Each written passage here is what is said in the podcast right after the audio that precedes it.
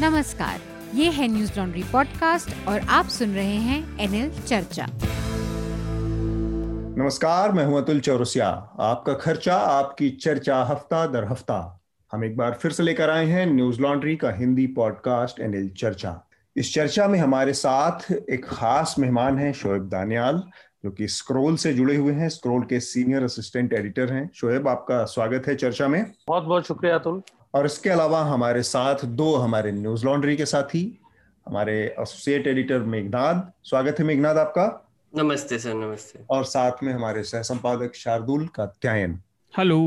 माफी कि इसमें एक बार फिर से हम जो जेंडर का मिक्स करने की कोशिश करते हैं, लैंगिक जो बैलेंस बनाने की, वो हम नहीं कर पाए पूरी तरह से। ये पुरुषों का एक पैनल है, पर इसको कतई ना समझा जाए कि इसमें हमारा एफर्ट नहीं है या हमने जानबूझकर ऐसा किया है। कई बार ऐसी परिस्थितियां आ जाती हैं कि मजबूरन ऐसा करना पड़ता है। तो इस हफ्ते बहुत सारी चीजें हैं और एक दूसरे से गुथी हुई चीजें हैं, मीडिया से रिलेटेड से भी उनका बहुत लेना देना है।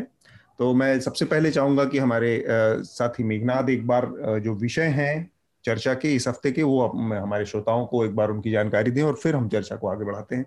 जी, हेडलाइंस uh, के हिसाब से uh, मेरे हिसाब से और uh, सबसे बड़ी न्यूज़ तो ये है कि कोवैक्सिन का फेज थ्री ट्रायल का रिजल्ट आ चुका है और उसका इक्यासी परसेंट एफिकेसी uh, uh, मिला है। भारत बायोटेक ने एक प्रेस रिलीज में ये जारी किया था और uh, हमारे प्रधानमंत्री ने पिछले हफ्ते आई थिंक मंडे को सुबह जाकर एम्स में कोवैक्सिन का पहला शॉट भी लगाया था। तो uh, मतलब वैक्सीन्स को लेकर ये एक बड़ी खबर है जी। uh, uh, एक uh, अमेरिकी अमेरिकी uh, एक ऑर्गेनाइजेशन है जिनका नाम है फ्रीडम हाउस। वो नाइनटीन फोर्टीज़ से एक रिपोर्ट जारी करती है कि uh, पूरे वर्ल्ड में डेमोक्रेसी uh, किस हद तक इफेक्टिव uh, हो रही है एक्सेट्रा। उन्होंने अभी एक रिपोर्ट जारी किया है जिसमें उन्होंने uh, इंडिया का रैंकिंग कम कर दिया है, लेस फ्री बोला है अभी इंडिया को। तो वो एक से आजाद है, आंशिक partly free, partly free partly free वो वो एक खबर है। एक कैरवान में एक रिपोर्ट आई है, हरतोष सिंह बाल जी ने लिखी है। उन्होंने एक रिपोर्ट जारी किया है कि कैसे मिनिस्टर्स ने काफी लोगों के साथ कंसल्टेशन करके नेगेटिव इन्फ्लुएंसर्स जो कि गवर्नमेंट के खिलाफ बात कर रहे हैं उनसे कैसे डील करना है, उस पर एक बहुत बड़ी एक रिपोर्ट जारी की है। और उन्होंने एक बहुत फॉर्मल और इनफॉर्मल सेटिंग्स में काफी लोगों से राय ली है। तो उसका एक रिपोर्ट पे उसका एक कमिटीज रिपोर्ट सॉर्ट ऑफ जारी की थी, तो उस पे कैरवान ने एक स्टोरी की है। तो इस पर हम एक्चुअली काफी चर्चा करेंगे क्योंकि हमने भी वो रिपोर्ट पढ़ी है और शोएब भी आई थिंक उस पर बात करना चाहेंगे। इसकी जो खास बात है, क्यों हम बात करना चाहेंगे, वो इसलिए क्योंकि इसमें जिन लोगों का जिक्र है, जो लोग जिनसे सरकार बात कर रही है, वो मीडिया के ही लोग हैं। बड़े बहुत सारे पत्रकार हैं जिनको आप देखते सुनते हैं, जिनको आप जानते भी हैं।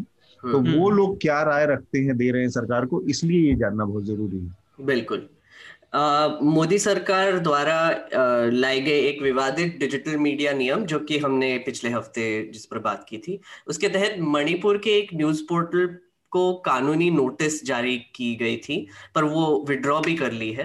पर ये एक्चुअली पहला इंस्टेंस है जब ये रूल्स किसी के खिलाफ यूज किए गए हैं। सर, संक्षेप में एक दो लाइन में बता देता हूँ कि इस पे चर्चा तो होगी नहीं। Um, तो एसेंशियली uh, हुआ क्या कि एक सो फेसबुक पेज है जो न्यूज़ और वीडियोज शेयर करता है। तो वहाँ के डिस्ट्रिक्ट मजिस्ट्रेट ने एक नोटिस जारी किया कि आपने uh, आपने ये नए जो रूल्स आए हैं दो हज़ार इक्कीस के, उसके तहत आपने पेपर्स जमा करने हैं और प्रूव करना है कि आप लाइक uh, uh, वो रूल्स के मुताबिक चल रहे हैं। तो या फिर आप पर बिना नोटिस दिए आगे कार्रवाई की जाएगी। तो ये पहला इंस्टेंस ऐसा था कि ये कैसे ये रूल्स यूज किए जाने वाले हैं या किए जा सकते हैं और किसी पे भी यूज किए जा सकते हैं। इसका ये पहला वाकया देखने को मिला। अतुल सर, आप कुछ कह रहे थे? नहीं, ठीक बात। हाँ, बॉम्बे हाईकोर्ट ने टेलीविजन रेटिंग जो स्कैम था, घोटाला जो था, उसके उसमें जो मुख्य आरोपी थे पार्थो दास गुप्ता, उनको जमानत दे दी है मंगलवार को।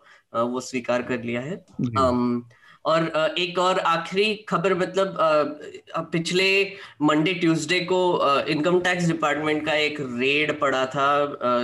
अनुराग कश्यप, तापसी पन्नू और फैंटम फिल्म्स के जो भी पुराने पुरानी जो कंपनी है उनके जो फाउंडर्स है उन पर काफी बीस से पच्चीस जगहों पे रेड पड़ी है। मुंबई, पुणे और अब दिल्ली में भी बोल रहे हैं रेड पड़ रही है, तो इस पर भी थोड़ी सी बात करेंगे। मधु मानते ना नाम है उनका। जी, मधु, मधु मानते। दो हेडलाइन मेरे पास भी थी, इनफैक्ट तीन थी।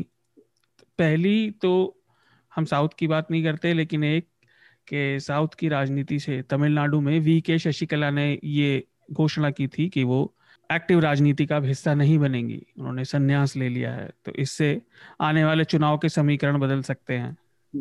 दूसरा, दो तारीख को ही, एक या दो तारीख को जमाल खशोगी की हत्या पे रिपोर्ट डिक्लासिफाई हुई और उसमें सऊदी अरब के जो क्राउन प्रिंस हैं एमबीएस मोहम्मद बिन सलमान, ये बताया गया कि उनके निर्देश में ही सब कुछ हुआ था।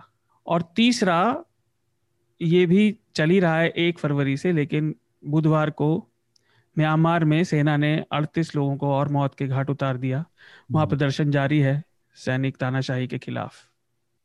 जी, तो बहुत सारी खबरें हैं, लेकिन जो जिन खबरों पर हमारा फोकस रहने वाला है वो सबसे पहला तो मेघनाद ने जिक्र किया ही कि किस तरह से द कैरवान के एडिटर हैं हरतोष सिंह बाल, उन्होंने एक रिपोर्ट लिखी है और वो चर्चा में है काफी। मीडिया के लिहाज से बड़ी महत्वपूर्ण रिपोर्ट है और जिसका लबोलबाब ये है कि सरकार लगातार आ, कुछ ऐसे लोगों के साथ बातचीत कर रही थी, ऐसे लोगों से संपर्क कर रही थी जो आ, सरकार को ये सलाह दे रहे थे कि किस तरह से आ, जो मीडिया का वो हिस्सा है जो सरकार की आलोचना करता है या सरकार की नीतियों का समर्थन नहीं करता है या उनके प्रति एक आलोचक वाली एक क्रिटिकल व्यू रखता है, उससे कैसे निपटना है, तो उस आ, के लिए किस तरह के काम होने चाहिए। और महत्वपूर्ण बात यह रही कि सरकार ने इसके लिए तमाम बड़े पत्रकारों को आमंत्रित किया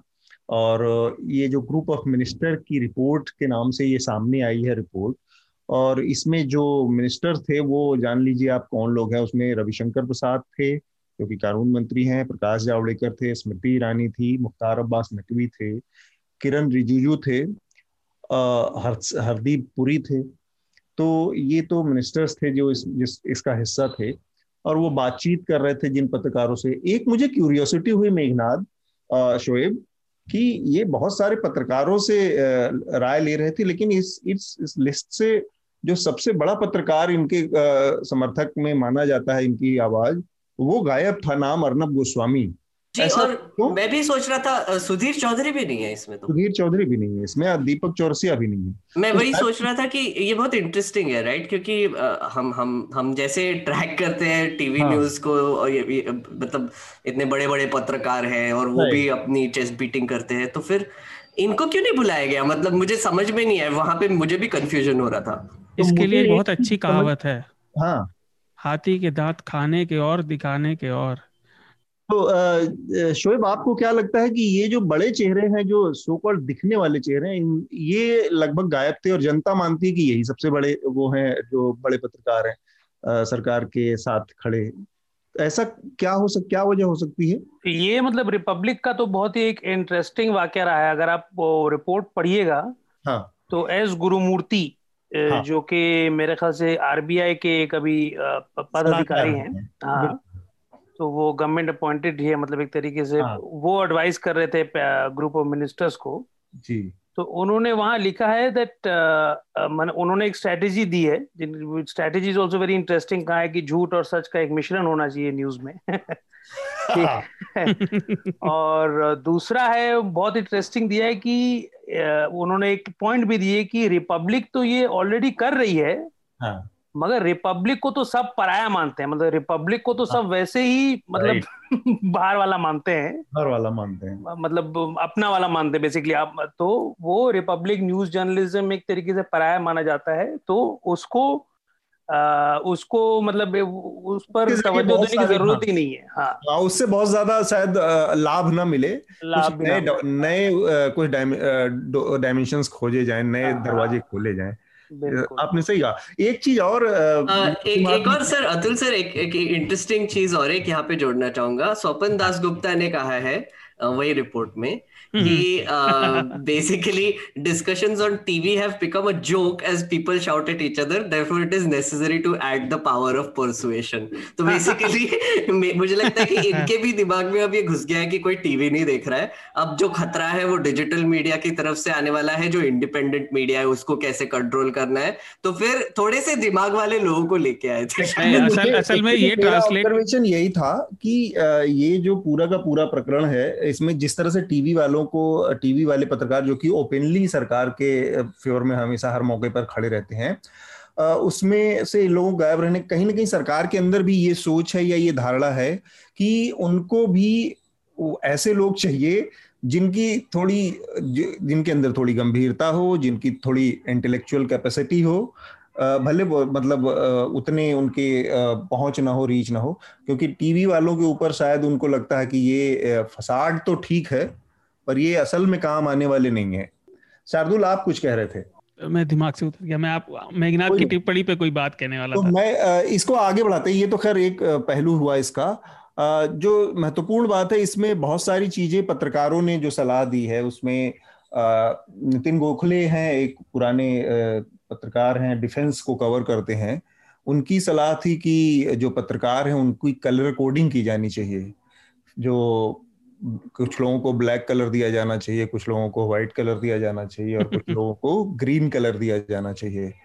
तो मेघनाद आपने पढ़ा पूरा, ये पूरा स्टडी किया है, जो पत्रकार अलग अलग हैं उनकी जो सलाह है उसको देखकर एक चीज तो ये समझ में आती है कि ये पत्रकार हैं। हम लोगों ने देखा कि कितने बड़े बड़े मुद्दे, कितने बड़े बड़े पत्रकार नीरा राडिया केस में सामने आए थे और किस तरह से वो सरकार, मतलब वो जो जो पतली सी रेखा थी, जो लाइन थी, उस कहाँ क्रॉस हो रही थी उनको ये समझ नहीं आ रहा था। ये जो काम कर रहे हैं पत्रकार, ये जो ग्रुप ऑफ मिनिस्टर में के लिस्ट में जो रिकमेंडेशंस जो पत्रकारों की आई हैं, ये कहीं ना कहीं उस रेखा को और ज्यादा लांघने वाली बात नहीं है। जी सर, आपने जो कलर कोडिंग की बात कही थी तो एक एक हमको ये समझना पड़ेगा, ये जो रिपोर्ट है पूरा वो एक्चुअली एक कंसल्टेशन प्रोसेस टाइप था। तो आ, कुछ लोगों ने बेसिकली कैरवान के रिपोर्ट में भी बोला था कि उन्होंने जब ये जो जर्नलिस्ट जिनका नाम लिया गया उनको कांटेक्ट किया तो उन्होंने बात करने से मना कर दिया, और कुछ लोगों ने कहा कि उनको पता भी नहीं था कि उनका कंसल्टेशन हो रहा है और वो रिपोर्ट में उनका एक आ, ये आ गया, बेसिकली ओपिनियन आ गया उसमें। तो ये एक बहुत इंटरेस्टिंग चीज़ है क्योंकि मे बी गवर्नमेंट के के पॉइंट ऑफ व्यू से वो एक्चुअली देखना चाहती थी, स्ट्रैटेजी बनाना चाहती थी कि इंडिपेंडेंट मीडिया को कंट्रोल कैसे करना है और जो क्रिटिक्स है कोट एंड कोट उनको कैसे डील करना है। और ये जो आपने कलर कोडिंग की बात की थी वो एक्चुअली नितिन गोखले ने एक सजेशन दिया था वही रिपोर्ट में कि journalist can be colour coded. तो उन्होंने कहा कि फेंस सिटर्स जो कि इधर भी नहीं उधर भी नहीं, वो हरे रंग से उनको कलर कोड किया जाए, जो गवर्नमेंट के खिलाफ है उनको ब्लैक रंग दिया जाए और जो सपोर्ट करते हैं उनको सफेद रंग दिया जाए। तो एक मुझे लगा सफेद क्यों, सैफरन क्यों नहीं दिया, मैं मैं बहुत सोच में पड़ गया था, बट ठीक है। आ, तो एक्चुअली ये बहुत ही क्लियर एक इंस्टेंस है कि गवर्नमेंट मीडिया के बारे में कैसे सोच रही है, क्योंकि अब जैसे हम काफी बात करते आ रहे हैं, नैरेटिव थोड़ा सा उनके हाथ से निकलता चला जा रहा है। और मुझे लग रहा है कि जैसे इंटरनेट का पेनिट्रेशन बढ़ता जा रहा है, जैसे और यंग लोग न्यूज पढ़ रहे हैं या फिर इंटरनेट पर आकर जो इन्फॉर्मेशन मिल रही है, तो उनको वो गेटकीपिंग करने के पीछे ये सब चालू है। जैसे पिछले हफ्ते हमने इतने बहुत गहरी बात की थी इस पर और लोगों ने उस पर रिएक्शंस भी दिए थे कुछ, कि एसेंशियली कैसे गवर्नमेंट के एक तो रेगुलेटरी फ्रेमवर्क के हिसाब से और ऊपर से ये जो नया जो पहलू हमारे सामने आया कि बाकी के लोग जो उनके फ्रेंडली लोग जो है, जो जर्नलिस्ट है, जो मिनिस्टर्स है, जो वो क्या चाहते हैं और वो क्या स्ट्रैटेजी बनाना चाहते हैं। क्योंकि एक बहुत ही इम्पॉर्टेंट चीज कही गई थी ये रिपोर्ट में, I uh, think Prakash Javadekar ji ने कही थी कि हम हमने जो uh, छह साल पहले जो एक्सपेंशन किया था और मीडिया पे जो हमारा बेसिकली um, इन्फ्लुएंस बढ़ा था वो वहां का वहां रुका हुआ है। तो उसके बाद हमारा इन्फ्लुएंस बढ़ नहीं रहा है। तो उनको ऐसे लग रहा है कि छह साल से जो हम सिस्टम यूज कर रहे थे वही अभी तक यूज हो रहा है, जो अभी जो इकोसिस्टम बना के रखा था, जो फ्रेंडली जर्नलिस्ट है वही है, और कोई एक्स्ट्रा ऐड नहीं हुए है उसमें। एक्चुअली कुछ कुछ तो टर्न होके चले गए हैं।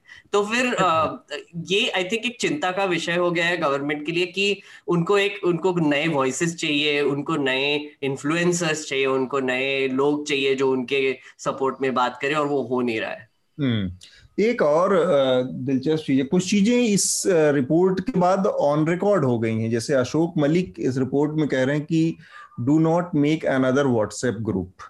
तो इसका मतलब है कि जो कहानियां ये कही जाती थी कि मतलब अभी तक हवा में थी कि सारे चैनलों पर एक पांच बजे के आसपास भेज दिया जाता है एक नैरेटिव या एक कहानी और एक स्टोरी, और वो एक ही भाषा में एक ही तरह के कंटेंट सब चैनलों पर दिखाए जाते हैं, चाहे वो तबलीगी जमात हो, चाहे वो किसी भी मुद्दे पर कवर करना हो। तो ये कुछ चीजें इस पूरे रिपोर्ट को पढ़ने के बाद लगता है कि वास्तव में कुछ एक ऐसा है जो पत्रकारों के साथ कोई ग्रुपिंग हो रही है, मतलब उनको इस तरह से इंस्ट्रक्शन दिए जा रहे हैं।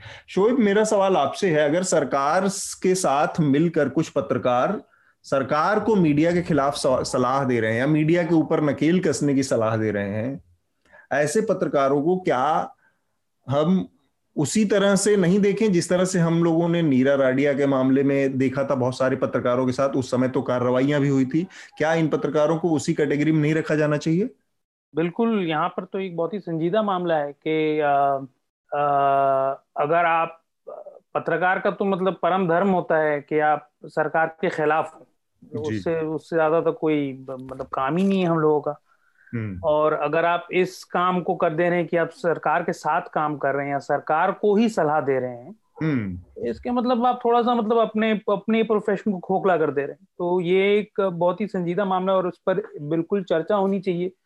ऑलरेडी इस पर जो हरतोष ने हरतोष ने जो पीस किया था उसमें लिखा था कि ही उन्होंने कॉन्टेक्ट किया था जो जर्नलिस्ट जिनके नाम थे, बट सिर्फ उसमें से एक ही रिस्पॉन्स आया मिस्टर जॉन तो घोषाल का, जिन्होंने कहा था कि उन्हें पता नहीं था कि ये कंसल्टेशन हो रही जी। So this is this has to really be appreciated and we really think that और और भी ज्यादा इस पर प्रकाश पड़ना चाहिए, क्योंकि आ, ये तो मतलब हमारा आ, हमारा अपना मतलब धंधे का मामला है जो जो खुद जर्नलिस्ट हैं, मगर एक तरीके से देश का भी मामला है, क्योंकि जर्नलिज्म एक तरीके से इतना पब्लिक गुड है। मतलब हम लोग तो कोई प्राइवेट काम नहीं कर रहे हैं ना, हम लोग तो क्लेम करते हैं कि हम लोग देश के लिए काम कर रहे हैं, समाज के लिए काम कर रहे हैं, ये हमारा क्लेम है और जर्नलिस्ट का क्लेम है, रिपोर्टर्स का क्लेम। तो अगर ये क्लेम हम उसको उसको लेकर आगे जाना चाहते हैं तो इसको इस पर क्लैरिफिकेशन पढ़नी चाहिए मेरे ख्याल से। बिल्कुल। um, uh, हाँ शार्दुल, आप कुछ कह रहे हैं? हाँ, चीजें हैं तो आप अपनी बात कहें, फिर हम इसमें कुछ इंडिविजुअल जो लोगों के जो सलाहें हैं जो उन्होंने सुझाव दिए हैं उस पर भी बात करेंगे। आप पहले अपनी बात करें शार्दुल। देखिए, मैं बातचीत को थोड़ा दूसरी तरफ भी ले जाना चाह रहा था। इस रिपोर्ट से जुड़ी दो छोटे ऑब्जर्वेशंस। पहला तो ये कि सोच के पीछे की मंशा ना, भाषा जो बात हो रही है उसमें रिपोर्ट में और हरतोष की आर्टिकल में भी, और छोटे छोटे ऑब्जर्वेशंस के वो बात कैसे कर रहे हैं इससे पता चलती है। जैसे कि मुख्तार अब्बास नकवी जी जो हैं वो शब्द यूज करते हैं न्यूट्रलाइज द पीपल, जो सरकार के खिलाफ लिख रहे हैं उन्हें न्यूट्रलाइज किया जाए। न्यूट्रलाइज एक स्पेसिफिक इंटेलिजेंस लिंगो का वर्ड है, आमतौर पे आप इसको बिल्कुल पत्रकारों से उसमें नहीं मानते डिस्कशन में। न्यूट्रलाइज होता है इंटेलिजेंस लिंगो में, तो उसको मतलब उसका ठिकाने लगा देना। अच्छा, दूसरी चीज ये कि जैसे कि मेघनाद की बात से भी लगा, सबको बहुत चिंता है कि हमारा कोर मीडिया इंटरवेंशन, ये शब्द था जो उन्होंने यूज किया है, कोर मीडिया इंटरवेंशन नहीं बढ़ रहा, हम कितना ही शोर मचाते रहें। और पत्रकारों को ही वो पत्रकारों के खिलाफ नीति बनाने के लिए उपयोग कर रहे हैं।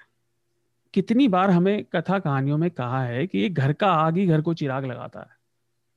और गुरुमूर्ति जी जिनसे सलाह ले रहे हैं वो कैसे आदमी है, उन्होंने एक कॉन्सेप्ट और है, हम सबने पढ़ा होगा, पोखरन इफेक्ट। कहते हैं पोखरन इफेक्ट की बात करिए, और उसके लिए वो इंदिरा गांधी के न्यूक्लियर जो उन्होंने टेस्ट किया था और फिर अटल बिहारी वाजपेयी ने। अब आप एक मिनट को सीरियस बात छोड़ के ये सोच के देखिए कि सरकार में लोग, इतने ताकतवर लोग, इंसान अपनी हाँ में हाँ मिलवाने के लिए इतने भूखे हैं कि वो पूरे देश को, मीडिया को नीति बनाने के लिए न्यूक्लियर बम का संदर्भ उठा रहे हैं। आप समझ सकते हैं, ये चाहते हैं कि बस इवेंट होते रहे और हमें वाहवाही मिलती रहे, काम के ऊपर कुछ ना हो। यही सारी नीति की सोच है और यही उसके पीछे की काउंटर करने की नीतियां भी है कि हमारी नीति के खिलाफ जो आवाज उठ रही है उसको भी ऐसे ही काउंटर करें। बस आप इंफॉर्मेशन बम फोड़ते रहे, काम क्या है, उसके डेटा क्या है, इससे कोई मतलब नहीं है। और इस पूरे बातचीत में, इस रिपोर्ट में जो डिजिटल मीडिया है, ऑनलाइन मीडिया है, उसका बहुत खास तौर पर जिक्र आया है, क्योंकि और वो बताता है फिर से जो ऑब्जर्वेशन या उन रिपोर्ट के अंदर जो निकल के आती हैं चीजें, वो ये कि कहीं ना कहीं सरकार को इस बात का भान है या इस बात की चिंता है कि जो डिजिटल मीडिया है, ऑनलाइन मीडिया, वो सरकार के साथ उस तरह से नहीं, जैसे उसमें ये कहा गया है कहीं एक जगह पे कि पचहत्तर परसेंट मीडिया ऑलमोस्ट उनके साथ है, लेकिन डिजिटल मीडिया का एक बड़ा एक हिस्सा है जो कि सरकार के खिलाफ आलोचक रवैया अपना रहा है। ये वो, और कंचन गुप्ता वरिष्ठ पत्रकार रहे हैं और फिलहाल दक्षिणपंथी खेमे के एक विचारक भी हैं, तो उनका जो ऑब्जर्वेशन है वो डिजिटल मीडिया के बारे में बहुत इंटरेस्टिंग है। और चूंकि न्यूज़ लॉन्ड्री में हम डिजिटल मीडिया में काम कर रहे हैं, शोएब दानियाल हमारे साथ हैं स्क्रोल के, वो भी डिजिटल मीडिया में काम कर रहे हैं, तो इस नज़रिए से, इस पहलू से बात करनी चाहिए। कंचन गुप्ता कहते हैं कि online news online news is important because young people under twenty watch it extensively, we should know how to influence online media और we should have our own online portal with global content. अब ये सलाह है उनकी, इसी से मिलती जुलती कई सलाहें हैं। मसलन अभिजीत मजूमदार उसमें कहते हैं कि ऑप इंडिया को बढ़ावा दिया जाए, ऑप इंडिया को ट्वीट रीट्वीट किया जाए। नूपुर शर्मा तो ऑप इंडिया के एडिटर ही हैं, उनका तो अपने हाँ, उनका तो उनका, अपने उनका एक ही ओपिनियन है कि हमको प्रमोट करो, हमको प्रमोट किया जाए, ऑप इंडिया को रीट्वीट किया जाए। रिपोर्ट वाला भी खुद कह रहा है कि इसमें कोई आश्चर्य नहीं है मुझे क्या कह रहा है। तो नूपुर शर्मा को तो हम छोड़ ही देते हैं। ये जो एक फ्रस्ट्रेशन है, यह कहें कि ये निकल के आ रही है कि ऑनलाइन एक ग्लोबल कंटेंट के साथ एक अपना, तो ऐसे तो बहुत सारे प्लेटफॉर्म इन्होंने खड़ा किए। ये अलग बात है कि चीजें अल्टीमेटली डिजिटल मीडिया में वो जो है वो आपके जर्नलिस्टिक वैल्यूज, विजन और उसके कंटेंट से तय होंगी कि वो कितनी सस्टेनेबल है, कितनी भरोसा पैदा कर पाती हैं। अदरवाइज आप कितने भी डिजिटल मीडिया प्लेटफॉर्म खड़ा कर लें, आपकी अगर आपका विजन और कंटेंट से भरोसा नहीं पैदा हो रहा तो आप नहीं कर सकते। शोएब नहीं, ये मतलब मेरे ख्याल से एक बहुत ही एक दिलचस्प हम एक पैटर्न देख रहे हैं कि आप अगर मेरे नजरिए से देखिए, मुझे तो लगता है कि ज्यादातर मीडिया या जो पावरफुल मीडिया है वो उनका रुख बीजेपी गवर्नमेंट की तरफ है, मतलब वो बीजेपी गवर्नमेंट प्रो है, बहुत ही कम नेगेटिव न्यूज रिपोर्ट होता है मेन चैनलों पर, ठीक है। और जिनका जिक्र हुआ है जो एंटी है, वायर, स्क्रोल है, जो भी है, मतलब मतलब मैं खुद ही स्क्रोल से हूँ, मुझे लगता है हम लोग अच्छा काम करते हैं, मगर at the end of the day हम लोग काफी छोटे हैं। हाँ। स्क्रोल, वायर, न्यूज लॉन्ड्री पकड़ लीजिए, ये सब जो मेरे ख्याल से जो थोड़ा सा कुछ भी रिपोर्टिंग कर रहे हैं वो दे आर वेरी स्मॉल। उन पर आप देखिए, जब ये कब हुआ था ये रिपोर्ट, ये जब लॉकडाउन लॉकडाउन चल रहा था, जब सारे जो माइग्रेंट वापस जा रहे थे, at a time of this emergency and crisis, no union ministers जो सबसे सीनियर हैं, फाइनेंस मिनिस्टर से लेकर मीडिया मिनिस्टर तक, ये बैठकर इस बात पर आलोचना कर रहे थे कि इन पच्चीस फीसद जो जो पच्चीस, तो मुझे वो भी हायर नंबर लग रहा है, जो भी है, तो इन अ वे ये मैं खुद मैंने एक स्टोरी किया था फार्म प्रोटेस्ट के ऊपर, but it is maybe related कि बीजेपी एस बीजेपी सरकार ऐसी सरकार है जो जब तक उसका हंड्रेड परसेंट नैरेटिव और वर्चस्व ना हो वो रुकेगी नहीं, ठीक है। मतलब हम लोग समझते कि मेरे नब्बे परसेंट मार्क्स आ गए मैथ्स में, नहीं, वो सही नहीं है, ठीक है। बीजेपी को चाहिए नाइन्टी नाइन परसेंट मार्क्स पूरे, ठीक है। तो वो ऐसी पार्टी है और यही जिसे आप देखिएगा, यही सेम पैथोलॉजी जो है कि आप छोटे से छोटे वॉइस को भी आप काउंटर करें। आप देखिएगा ये जो दो तीन हफ्ते पहले या एक तीन हफ्ते पहले ये जो ग्रेटा थनबर्ग और रिहाना का ट्वीट आया था जी, उसको लेकर बीजेपी सरकार इतना उत्थान में पड़ गई, ठीक है। मगर आप देखिए एक भी, फॉरगेट अबाउट असेंबली वोट और लोकसभा वोट, क्या ग्रेटा थनबर्ग एक वार्ड वोट इन्फ्लुएंस कर पाएगी म्युनिसिपल इलेक्शन में?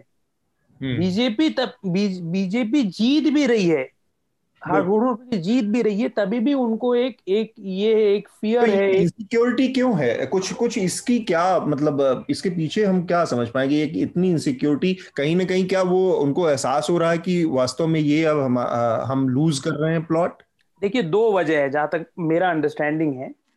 एक तो बीजेपी जैसी पार्टी है, BJP is a completely populist party, ठीक है? इसका मतलब है बीजेपी, एंड व्हेन आई से पॉपुलिस्ट मैं कोई नेगेटिव वे में यूज कर रहा हूँ या पॉजिटिव, मैं बस कह रहा हूँ कि बीजेपी का कैरेक्टर है पॉपुलिस्ट होना, और वो कहती है कि हम मतलब बहुमत से जीत के हम आए हैं और इसलिए हमारा लेजिटिमेसी है, और इस लेजिटिमेसी के बूते पर हम कुछ भी कर सकते हैं क्योंकि हमारा डेमोक्रेटिक लेजिटिमेसी है, ठीक है?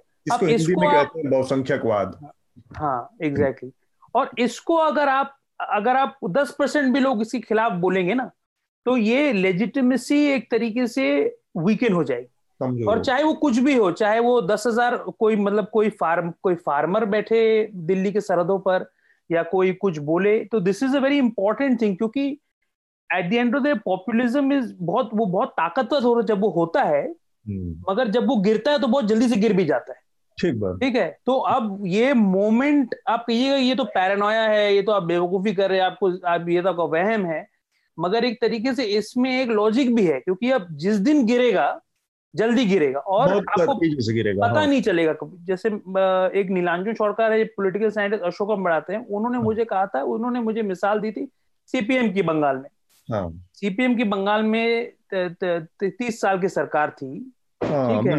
एक इलेक्शन में ही ढह गई, एक इलेक्शन में ढह गई। आप देखिए अब सीपीएम का नामो निशान नहीं है, ठीक है? तो मतलब अब रिसेंटली जो ब्रिगेड रैली हुआ, एक एक मुस्लिम नेता अब्बास सिद्दीकी वो ज्यादा तालियां उठा के ले गए। आप सोच सकते हैं वो कल का लड़का है वो, और वो भी हाँ मतलब आपकी पूरी आइडियोलॉजी में कहाँ फिट बैठता है, कितना स्पीड है उसको, कुछ नहीं, कुछ फिट नहीं बैठता है, कुछ नहीं बैठता है। कल का लड़का है ना, उसके पास कुछ ऑर्गेनाइजेशन है, वो आपसे बड़ा हो गया आज। तो हम मैं कह रहा हूँ कि मतलब अभी अब्बास सिद्दीकी के बारे में बात करने का टाइम नहीं, बट मैं कह रहा हूँ कि सीपीएम कितना जल्दी गिरी, राइट? ये हर वक्त एक होता है माइंड। दूसरी बात है, आपने आपने बात पूरी कर ली।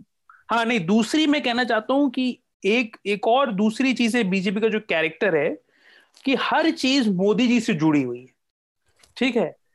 ये एक तरीके से बीजेपी को बहुत बीजेपी के लिए बहुत फायदेमंद भी साबित हुआ है, ठीक है? हर चीज, छोटी से छोटी चीज, उजाला स्कीम से लेकर फार्म ऑर्डिनेंस से लेकर कुछ भी, मतलब हैदराबाद म्यूनिसिपल इलेक्शन भी होता है तो वो मोदी जी के नाम पर होता है, ठीक है? वैक्सीन मिलते हैं तो मोदी जी का चेहरा नीचे होता है, वैक्सीन होता है मोदी जी का चेहरा, एग्जैक्टली राइट।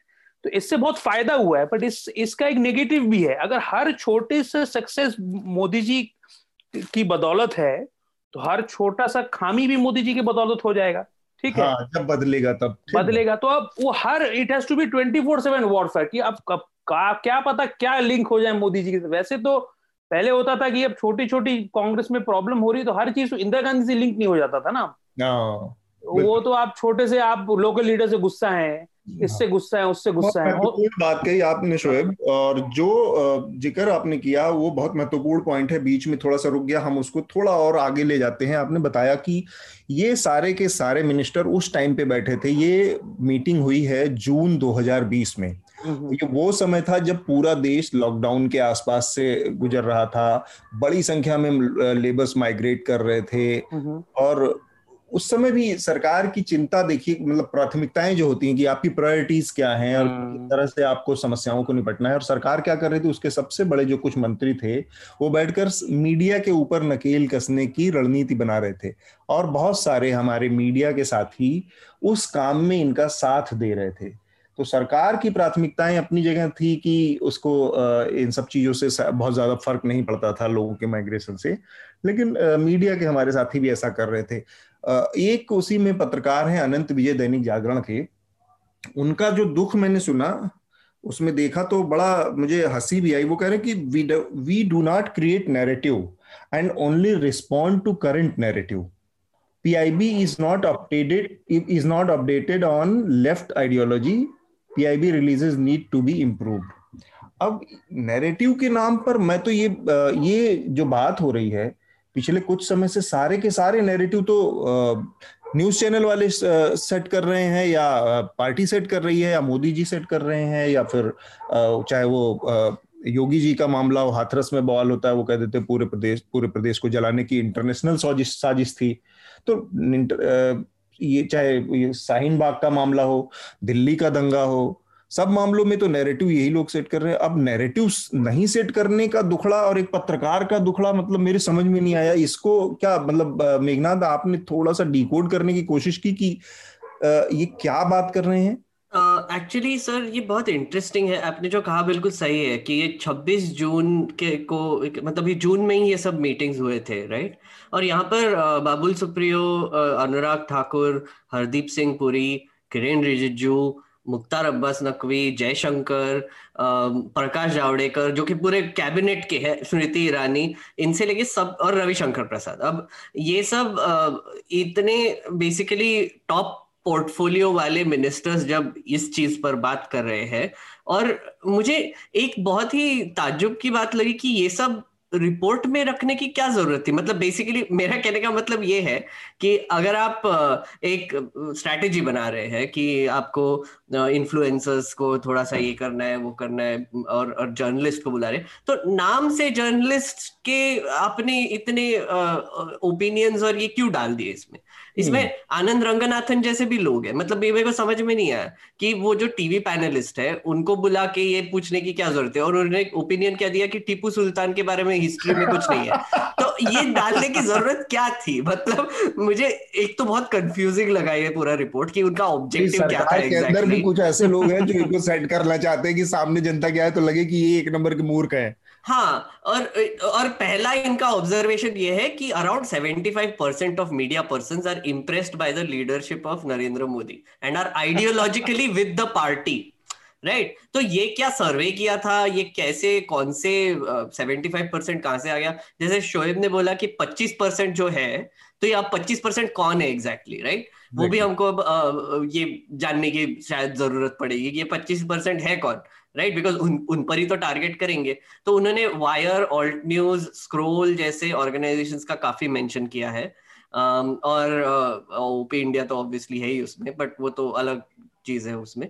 बट मेरा कहने का मतलब ये है सर कि आप आप सोचिए कि आप एक गवर्नमेंट के इतने सारे मिनिस्टर्स हो, आप एक रिपोर्ट बना रहे हो कि गवर्नमेंट का कम्युनिकेशन इफेक्टिव कैसा होना चाहिए, और ये रिपोर्ट में क्या आता है कि ऐसे कुछ लोग हैं जो गवर्नमेंट के खिलाफ बोलते हैं तो उनको हमको दबाने की कोशिश करनी चाहिए।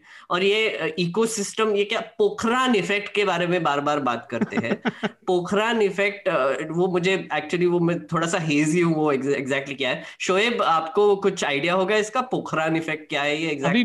पो, हाँ, पोखरान इफेक्ट है कि अगर कोई गुड न्यूज हो, अगर कोई गुड डेवलपमेंट हो, तो उस पर उसके बाद ऐसा धमाका हो मीडिया में तो लोग सब चौकन्ना और हैरत में रह जाएं। अच्छा, ऐसा भी ऐसा भी, भी बोला तो था वो, जब वो बम फोड़ने से बस वाहवाही हो गई थी। इसको ऐसे भी कह सकते हो, वो न्यूज गुड हो बैड हो इससे नहीं फर्क पड़ता, वो ऐसी चीज होनी चाहिए कि खबर आते ही चारों तरफ छा जाए और लोग बाकी सब कुछ भूल जाएं। जी, और एक इंटरेस्टिंग चीज इसमें बोली गई थी कि ये जो पोखरान इफेक्ट है, इसमें आप नीतीश कुमार और नवीन पटनायक को इन्वॉल्व कीजिए, उन्होंने भी बोलना चाहिए हमारे इसमें। और दूसरे ही लाइन में बोला है कि Republic is seen as a पराया, therefore Pokhran, we needed to turn the narrative। अब ये narrative setting का जो मामला होता है, तो essentially इनका कहना ये है कि जो journalist है, जो journalism है, या फिर जो भी हम quote unquote journalism अभी बोलते हैं, mainstream जो हो गया है, वो बस government की वाहवाही करने के लिए रहना चाहिए, और उनके खिलाफ कोई भी बोले तो उनको shut down करना चाहिए, और नैरेटिव सेटिंग करना चाहिए कि कैसे गवर्नमेंट बहुत अच्छा काम कर रही है और नहीं कर रही है। और दूसरी चीज ये है, आई थिंक शोएब ने इस पे थोड़ा सा हिंट भी किया था कि सीपीएम कैसे गिर गया। मुझे लगता है एक थोड़ा सा इनसिक्योरिटी इस चीज से भी आ रहा है कि आप देखिए यूपीए के टाइम पे, यूपीए वन एंड टू के टाइम पे, I think by the sixth seventh year लोग लोगों का गुस्सा शुरू हो गया था उनके खिलाफ, और ये प्रोटेस्ट आ गए थे एक्सेट्रा, जो इंडिया अगेंस्ट करप्शन मूवमेंट जो दो हज़ार ग्यारह में हुआ था, वो ऑलमोस्ट इसी टाइम पे यूपीए यूपीए के टाइम पे हुआ था, जो छह साल सात साल के जो गवर्नमेंट के टाइम पे। मुझे लगता है कि ये लोग, बिकॉज uh, ये लोग भी शामिल थे इसमें कि उन्होंने भी काफी नैरेटिव सेट किया था उसके अगेंस्ट, यूपीए uh, uh, के अगेंस्ट, तो अब इनको डर ये लग रहा है कि अब ये इनके खिलाफ ही ना हो जाए, मतलब एसेंशियली वही चीजें जो हो रही थी दस साल पहले अभी वो अभी नरेंद्र मोदी गवर्नमेंट के छठवें या सातवें सातवें साल में वो रिपीट ना हो, तो उसका आई थिंक ये लोग एक एंटिसिपेशन और प्रिपरेशन भी कर रहे हैं कि एक तो इनका जो कोट अनकोट इकोसिस्टम है वो कुछ बढ़ नहीं रहा है, टीवी मीडिया इनफेक्टिव हो रहा है, जो रिपब्लिक टीवी जो बोल रहे हैं कि वो पराया हो गया है, उनको उनको कोई भाव नहीं दे रहा है, वो एक चीज है। और दूसरा ये है कि उनको ये दिख रहा है कि डिजिटल मीडिया और इंडिपेंडेंट मीडिया का कितना इफेक्ट पड़ रहा है लोगों पर, राइट। और एक एक छोटी सी तीसरी चीज बोलना चाहूंगा सर कि आपने देखा होगा कि पिछले दो हफ्तों से मोदी रोजगार दो ट्रेंड कर रहा है, मोदी जॉब्स दो, मोदी रोजगार दो, हमने इस पर वीडियो भी बनाया और अतुल सर ने भी टिप्पणी में इस पर बात की है। अब देखिए वो ट्रेंड किसने शुरू किया था, वो ट्रेंड शुरू किया था यूट्यूब पे जो टीचर्स है उन्होंने, अभी नए मैथ्स और जो नॉर्मल ये कॉम्पिटिटिव एग्जाम्स के लिए जो क्लासेस जो ये करते हैं उन्होंने ये ट्रेंड शुरू किया था, उनके स्टूडेंट्स ने शुरू किया था, राइट, ये हैशटैग। तो आप सोचिए कि इनको अब ये भी दिखाई दे रहा है कि जो इन्फ्लुएंसर नेटवर्क जो है, जो ट्रेडिशनल इन्फ्लुएंसर नेटवर्क, जैसे कुछ कुछ लोग हैं जो खिलाफ बोलते हैं जैसे Anurag Kashyap etcetera whatever, but ये अब नए लोग भी आ रहे हैं जो खिलाफ बोलने लगे हैं और इनको आइडेंटिफाई करने का काम करना पड़ेगा। हाँ, और ये वो लोग हैं जो कि मतलब अभी तक अगर ऑर्गेनाइज लोग नहीं है, ये अगर इतनी बड़ी बड़ी चीजें ट्रेंड करवा रहे हैं, exactly, exactly. तो आईटी सेल के रखने का मतलब फायदा ही खत्म हो गया, exactly. जो ऑर्गेनाइज तरीके से वही सारी चीजें कर, करवा रहा था। अतुल जी, मैं श्रोताओं के लिए एक पॉइंट जोड़ना चाह रहा था, मैं चाह रहा था उस पर आप और शोएब भी अगर हो सके ना तो टिप्पणी करें और मेरी बात भी उसी में समाप्त हो जाएगी। जैसे कि वो अभी हमने बात की है हाँ में हाँ मिलाने के लिए, मैंने पहले बोला था ना कि न्यूक्लियर बम का संदर्भ उठा रहे हैं, उसके साथ देखिए इन्होंने एक एक्शन पॉइंट भी दिया है। हमने ये कहा कि किसने क्या कहा, जो एक्शन पॉइंट वो रिपोर्ट बताती है क्या है, I quote, identify persons with ability to give good arguments, same facts can be presented with different narratives, so a pool of spin doctors who can do it for the government should be identified and utilised. मतलब आप बातों को घुमाने वाले ढूंढो, आप मतलब एक मिनट को उनके दिमाग में शक नहीं है कि कहीं हमसे भी गलती हो सकती है। hmm. और जो मैं पॉइंट करना चाह रहा था कि चलिए ये सारी बात अलग है, कोई सरकार का समर्थक होगा कहेगा कि हम तो पहले से ही बायस्ड हैं, वो भी ये सोच के देखे एक मिनट को ठंडे दिमाग से, अगर ये सरकार इस सब गड़बड़ झाले में पड़ने के बजाय अपना काम जितना हो पाता उतना करती, हुआ नहीं हुआ वो अलग बात है, सच्चाई से प्रेस ब्रीफिंग चालू रख के जवाब देती रहती, तो आप इस बात से इंकार नहीं कर सकते। जो रायता इतना फैला है ना ये चारों तरफ, ये नहीं फैला होता ना इनकी बदनामी हो रही होती, ना ही लोग शिकायत कर रहे होते, लोग कहते भाई सरकार ने किया उनसे नहीं हुआ, लेकिन ये जबरदस्ती के आरोप नहीं लगते। और एक आखिरी बात जो मेघनाद भी कह रहे थे, आप भी कह रहे थे, इन्हें दिख क्यों नहीं रहा, होता है ना कई बार घोड़े के वो ब्लाइंडर्स लग जाते हैं ना, बस उसे अपनी ही दिशा में दिखता है, उसकी समूची दृष्टि खो जाती है, तो इनका ध्यान बस नैरेटिव पे है और ये उसी में लगे हुए हैं। स्पिन डॉक्टर्स वाला जो बड़ा इम्पोर्टेंट मसला है, आप हर चीज को जिसका जिक्र आप कर रहे हैं कि ईमानदारी से आप चाहते तो इन चीजों को प्रेस ब्रीफिंग करके लोगों को जानकारी देते रहते हैं, सबसे बड़ी बात है कि ये सब चीजें शुरू होती हैं नीयत से। वही आपके अंदर क्या वो डेमोक्रेटिक वैल्यूज के लिए रिस्पेक्ट है, क्या आप पार्लियामेंट के रिस्पेक्ट करते हैं, क्या आप कंसल्टेंसी को डेमोक्रेटिक प्रोसेस में डेमोक्रेटिक कंट्री में उसके रिस्पेक्ट करते हैं, क्या आपने इतने सारे कानून बनाए एक तरफा बिना किसी को हवा लगने दिए, आपने ऑर्डिनेंस के जरिए किसानों का कानून बनाया, तीन सौ सत्तर का मसला ले आए चुपके चुपके, आखिरी में नागरिकता कानून बदले, तो सब नीयत जो है सबसे जरूरी चीज है। अब जब नीयत में ये सब एक एक पैटर्न दिख रहा है कि लगातार आप दबे छुपे बैकडोर से आप पार्लियामेंट में चीजों को पास डिस्कस नहीं कर रहे हैं, आप राज्यसभा में चीजों को जबरदस्ती जोर जबरदस्ती से पास करवा रहे हैं, तो फिर आपको झूठ बोल रहे हैं और तब आपको फिर स्पिन डॉक्टर्स, मैनिपुलेटर्स, इन्फ्लुएंसर्स, इन सब की जरूरत पड़ेगी ही पड़ेगी। तो एक तो ये दिक्कत, अब दिक्कत ये कि इनका जो सबसे बड़ा स्पिन डॉक्टर था, मतलब आ, मैं उम्मीद करता हूं कि स्वर्ग जैसी जगह अगर कहीं होती होगी तो वहां पर उनको जगह मिली होगी, अरुण जेटली इनके सबसे बड़े स्पिन डॉक्टर्स मीडिया के हुआ करते थे, तो अब वो नहीं है, तो शायद उनकी कमी की वजह से ये सारी दिक्कतें आ रही हैं और उनको एक नए स्पिन डॉक्टर्स और मैनिपुलेटर्स की खोज कर रहे हैं।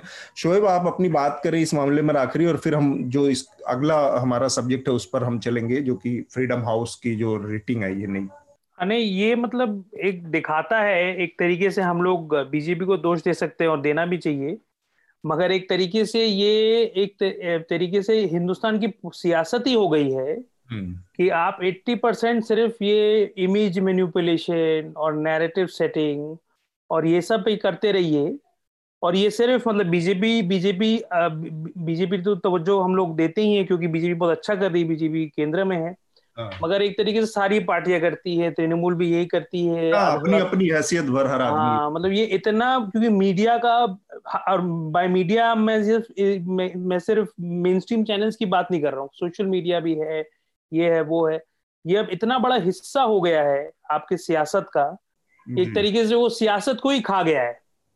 ठीक है, तो मतलब आप सियासत नहीं कर, कैसे भी सियासत करिए, मतलब आप आपको कम्युनल सियासत करना है कम्युनल करिए, कास्ट करना है डेवलपमेंट करना है, कुछ भी करिए, मगर वो नहीं करके आप लोग आधा वक्त बस ये देख रहे हैं कि हम लोग मैसेज कैसे मतलब देंगे अपने एंड वोटर्स को।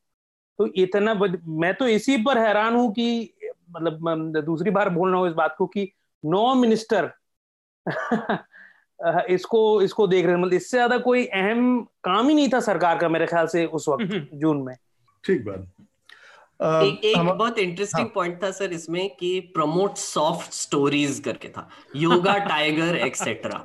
अब ये देखिए कि मतलब आपको अगर याद होगा वो जो ग्रेटा थनबर्ग का जो एक quote and quote tool kit आया था, उसमें भी एक एक लाइन डाली थी किसी ने तो भी कि like basically talk about India's image which is yoga and chai. ठीक है, तो मतलब बेसिकली आप देखिए कि इनका भी तो वैसे ऑब्सेशन योगा और टाइगर और ऐसी चीजों से कि सॉफ्ट स्टोरीज जो हम प्रमोट कर सकते हैं जिसमें गवर्नमेंट दिख रही है कि अच्छे अच्छे लाइट में दिखेगी और उसको कोई क्रिटिसाइज नहीं कर सकता, ऐसी स्टोरीज उनको और प्रमोट करनी। क्यों?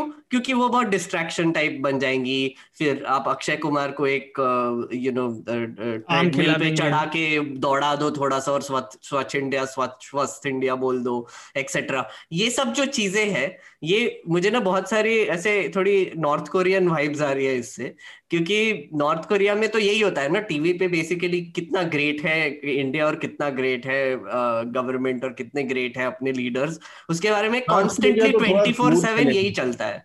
नॉर्थ कोरिया तो थोड़ा दूर चले गए, चाइना में भी यही होता है। चाइना नॉर्थ कोरिया में तो टीवी नहीं है ज्यादा, हमारे पास हमारा पड़ोसी है तो थोड़ा सा वहाँ तो प्योंगयांग में बस चार घंटे लाइट आती है। यहाँ पर जो इनफैक्ट ये पूरा फ्रीडम हाउस वाशिंगटन बेस्ड ये अच्छा सेगवे था मेघनाद का, ये सीधा फ्रीडम हाउस में चला गया। मैं मैं उसी मैं उसी को सेगवे दे रहा था, मतलब अतुल सर को एक दे दिया मैंने सेगवे।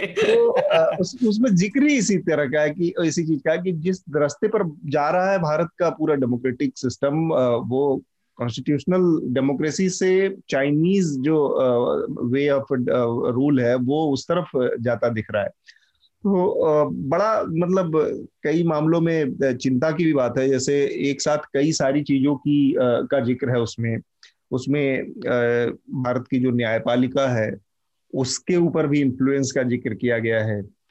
यूएपीए जैसी चीजें, देश राजद्रोह जैसी जो जो धाराएं हैं कानून है उसके दुरुपयोग का बेजा इस्तेमाल बहुत तेजी से बढ़ा है, वो उसका भी जिक्र है। कम्युनिटी जो है मुस्लिम कम्युनिटी को जिस तरह से टारगेट किया गया है अलग अलग मौकों पर अलग अलग वजहों से, चाहे वो नागरिकता कानून बनाकर सरकार ने किया हो या फिर तबलीगी जमात के जरिए कोरोना के मामले में टारगेट करने का मसला हो, ये सब मिलकर वास्तव में ये ऐसी कोई चीज नहीं है जो हमारे सामने पिछले कुछ समय से नहीं थी। लेकिन अब चूंकि एक, एक इस मामले में जो एक्सपर्टीज रखती है एक स्पेशलाइज्ड रखने वाली संस्था है जिसकी अपनी एक वर्ल्ड वाइड रेपुटेशन है, उसने कुछ कहा है। तो ये कितनी सीरियस बात है और क्या इस रिपोर्ट में या इस बात इस घटना के बाद इसमें इतनी ताकत है कि इससे कोर्स करेक्शन की तरफ भारत मुड़ने को मजबूर हो, उसके ऊपर एक दबाव बने कि हाँ ये कुछ चीजें हैं जो हम गलत रास्ते पर जा रहे हैं, इसमें अब हमें कोर्स करेक्शन करना पड़ेगा, इस तरह की इसमें संभावना है शोएब? तो इसके दो जवाब है, एक तो, मतलब दो मतलब कॉन्ट्रेडिक्टरी जवाब है, हाँ और ना। तो ना का मैं पहले बोलूंगा कि देखिए बीजेपी का जो एक तरीके से पॉलिटिक्स है वो एक राष्ट्रवाद पर बेस्ड है, तो वो कभी भी एक्सप्लिसिटली इसको एक्नॉलेज नहीं कर पाएगी कि बाहरी दबाव के वजह से वो कोर्स करेक्शन कर रही है। तो जैसे आप अगर ट्विटर पर देखिएगा तो जो जो सरकार के समर्थक है वो आ, इस रिपोर्ट की कड़ी निंदा कर रहे हैं, कह रहे हैं कि ये मतलब बाहरी इन्फ्लुएंस है वगैरह वगैरह। तो एक तो ये है। मगर दूसरा है कि देखिए अब अब अगर मतलब जो इंटरनेशनल जो सियासत के जो दाव पेच है उस पर तो असर पड़ रहा है इंडिया का, ठीक है। तो जैसे आप अगर सीए देखिएगा तो सीए पास हुए अभी आ, मतलब ऑलमोस्ट डेढ़ साल होने को आया है, पंद्रह महीने हो गए और वो अभी भी लागू नहीं हुआ है। उसका एक अब क्या वजह एग्जैक्टली है क्यों नहीं लागू हुआ है हम लोग को पता नहीं, बट एक बहुत ही स्ट्रॉन्ग स्पेक्यूलेशन है कि इससे इंडिया की इंटरनेशनल इमेज को ये इतना हिट हुआ है और प्लस स्पेशली हम लोग के रिलेशंस विद बांग्लादेश जो इतना हिट हुआ है उसका एक कारण हो सकता है। और मतलब और भी सारे मुख्तलिफ इसके कॉन्सिक्वेंसेस हो सकते हैं। अब बहुत सारी चर्चा चल रही है कि जो बाइडेन जो नए प्रेसिडेंट आए यूएस के जो लिबरल हैं वो हिंदुस्तान पर जरा दबाव डाल रहे हैं ताकि वो थोड़ा सा चप चाप के खेले, तो हाँ। ये सब मतलब इस पर असर होता है, बट बीजेपी कभी भी मेरे ख्याल से एक्सप्लिसिटली इसको एक्नॉलेज नहीं कर पाएगी क्योंकि उनको बहुत सारा उसके वजह से नुकसान सहना पड़ेगा तब, क्योंकि उनका तो इमेज ही है छप्पन इंच की छाती, नेशनलिस्ट, राष्ट्रवाद वगैरह वगैरह, तो ये बाहर फेस वैल्यू पे सामने से एक्सेप्ट नहीं कर सकते कभी भी। एग्जैक्टली exactly, कभी भी नहीं कर पाएंगे क्योंकि जब आपका इमेज ही है कि मैं बहुत दबंग हूँ, मैं बहुत ये हूँ, मैं वो हूँ, हाँ। तो अब बाहर के, बट ये असर तो पड़ रहा है क्योंकि ये एक नहीं है, मतलब पिछले एक एक डेढ़ साल में कितने कितने ऐसे रिपोर्ट आए हैं। जो वीडेम का रिपोर्ट आया था उन्होंने कहा था कि मतलब बीजेपी एक तरीके से अथॉरिटेरियन पार्टी है,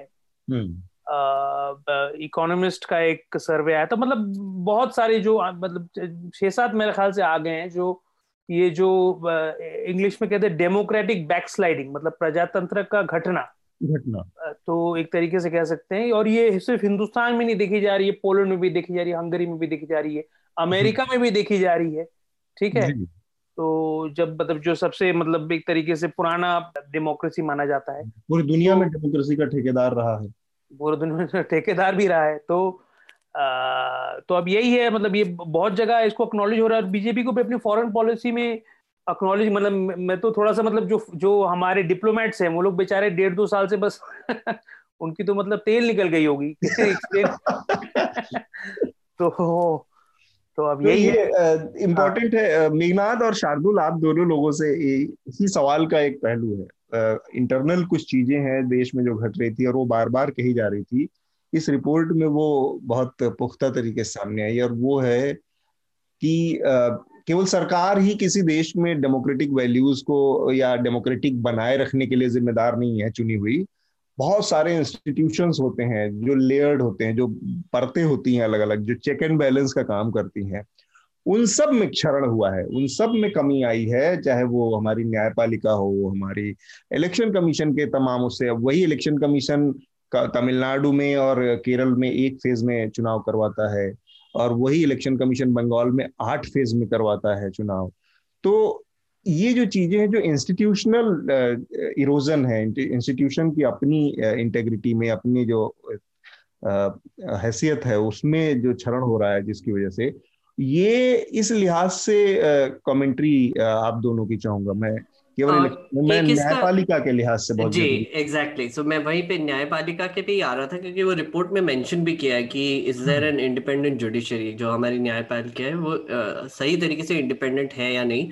तो उन्होंने रंजन गोगोई के राज्यसभा अपॉइंटमेंट का आ, एक एग्जाम्पल दिया है कि हाई प्रोफाइल ट्रांसफर जो हुआ है, जो एकदम रिटायरमेंट के बाद इमीडिएटली आपने उनको राज्यसभा की सीट दे दी, तो ये एक एक एक इस तरफ पॉइंट करता है कि इंस्टीट्यूशंस कैसे धीरे धीरे टेक ओवर हो रहे हैं और इंडिपेंडेंट नहीं बचे हैं।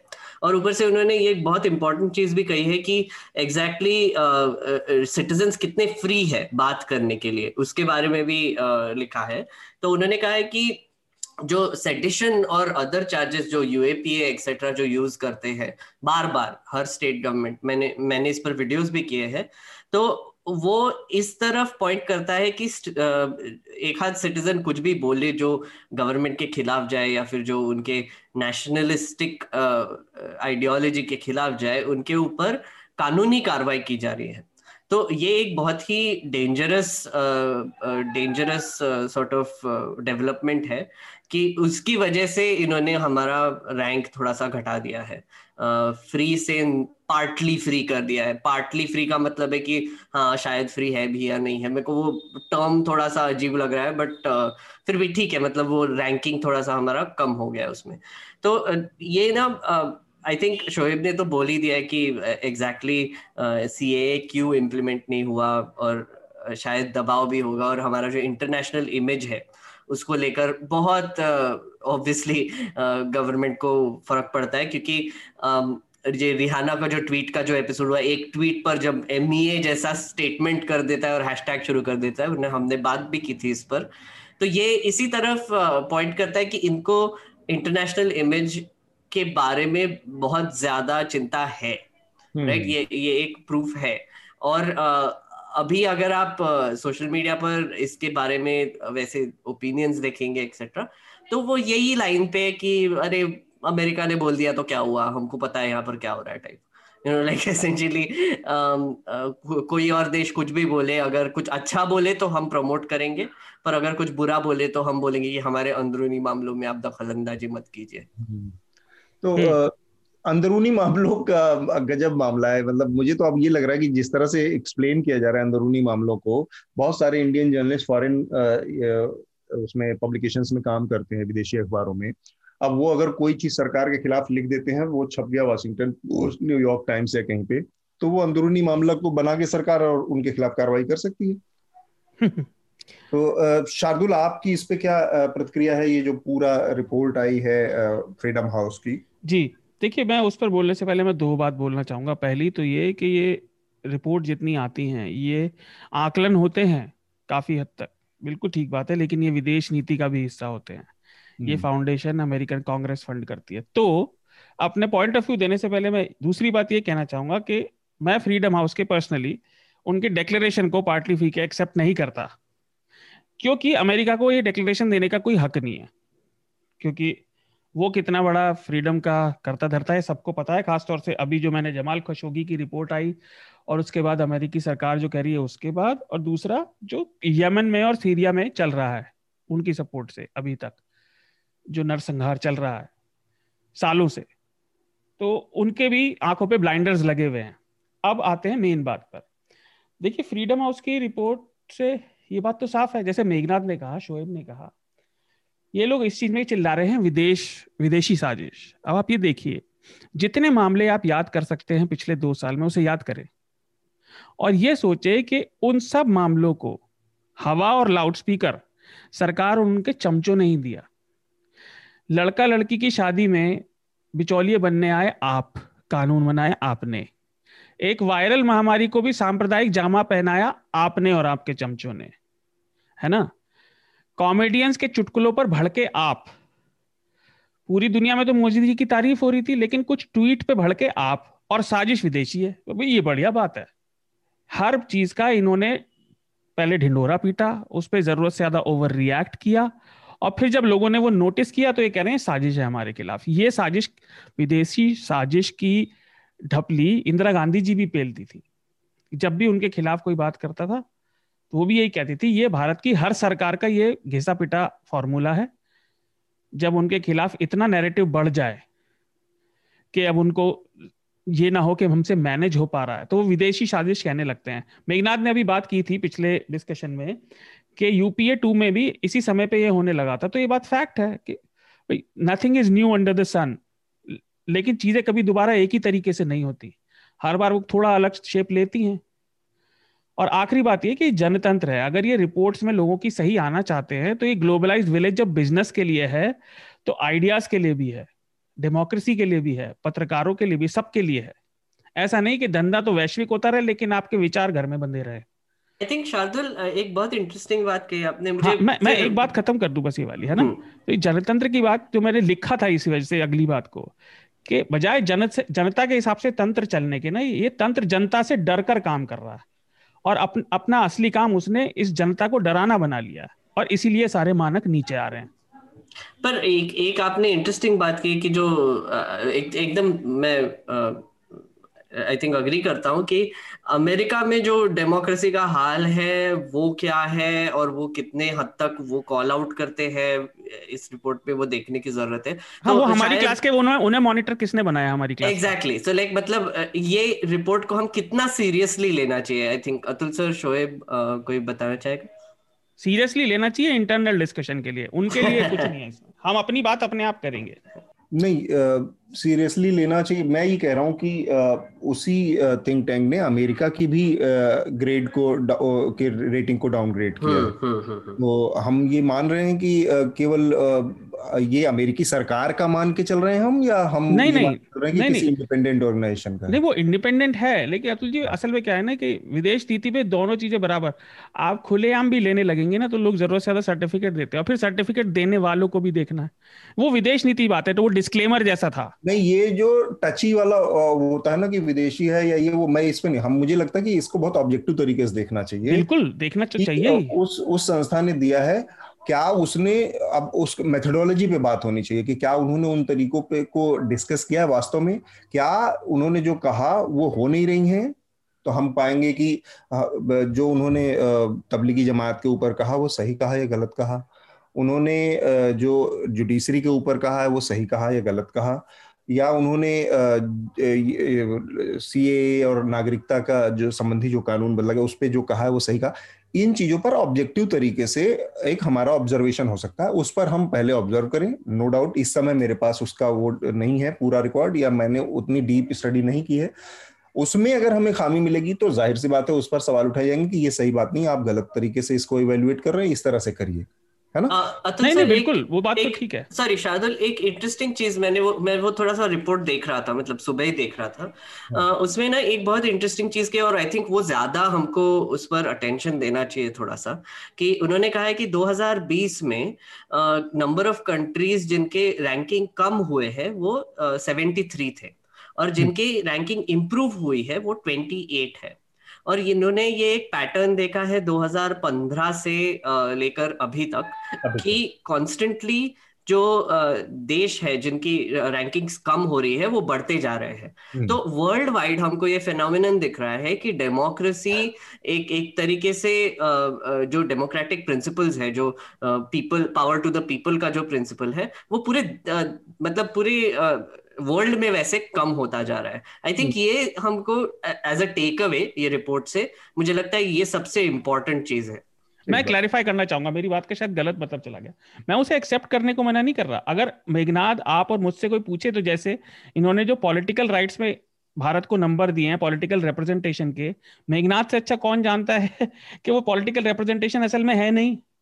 जो संसद में मेघनाद बात करते रहते हैं व्हिप की, कि बात मानना ही पड़ेगा, है ना, सबका रिप्रेजेंटेशन है क्या, वो भी नहीं है। कहाँ है संसद में जनसंख्या के हिसाब से?